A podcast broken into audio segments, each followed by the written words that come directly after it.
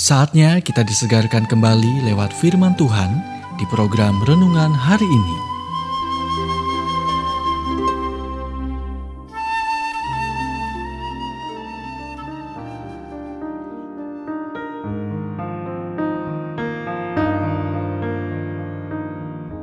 Renungan hari ini berjudul Tanya dan Dengarkan.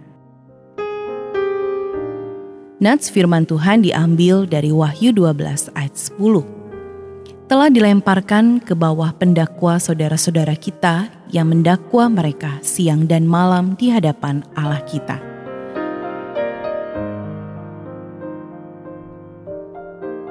Pernahkah Anda bersalah menuduh seseorang sebelum Anda mengetahui semua faktanya? Jika demikian, ketahuilah bahwa Anda sedang menarik ujung tali yang sama dengan setan penuduh. Resmi dari anak-anak Tuhan. Alkitab berkata, telah dilemparkan ke bawah pendakwa saudara-saudara kita yang mendakwa mereka siang dan malam di hadapan Allah kita. Kedewasaan emosional dan spiritual menuntut Anda terlebih dahulu mencari pemahaman daripada membuat tuduhan tergesa-gesa. Lihatlah contoh yang Tuhan berikan kepada kita di Taman Eden. Dia bisa dengan mudah berkata, Adam dan Hawa, kamu orang-orang berdosa yang tidak menghargai, seharusnya aku tidak pernah mempercayaimu di tamanku. Gaya Tuhan yang tidak menuduh Adam dan Hawa tentang dosa mereka memberikan model yang kuat bagi kita yang cenderung berbicara sebelum kita memiliki semua informasi yang relevan. Alkitab berkata, tetapi Tuhan Allah memanggil manusia itu dan berfirman kepadanya, "Di manakah engkau?" Ia menjawab, Ketika aku mendengar bahwa engkau ada dalam taman ini, aku menjadi takut karena aku telanjang, sebab itu aku bersembunyi.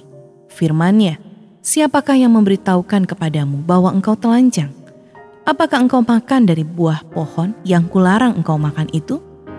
Perhatikanlah bahwa Tuhan sudah mengetahui jawaban atas ketiga pertanyaan yang dia ajukan.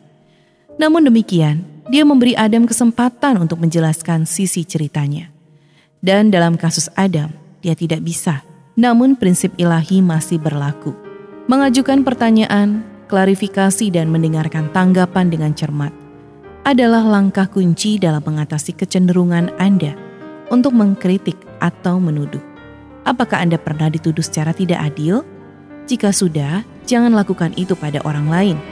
Tanya dan dengarkan. Anda baru saja mendengarkan renungan hari ini Kiranya renungan ini terus mengarahkan kita mendekat kepada Sang Juru Selamat, serta menjadikan kita bertumbuh dan berakar kuat di dalam Kristus.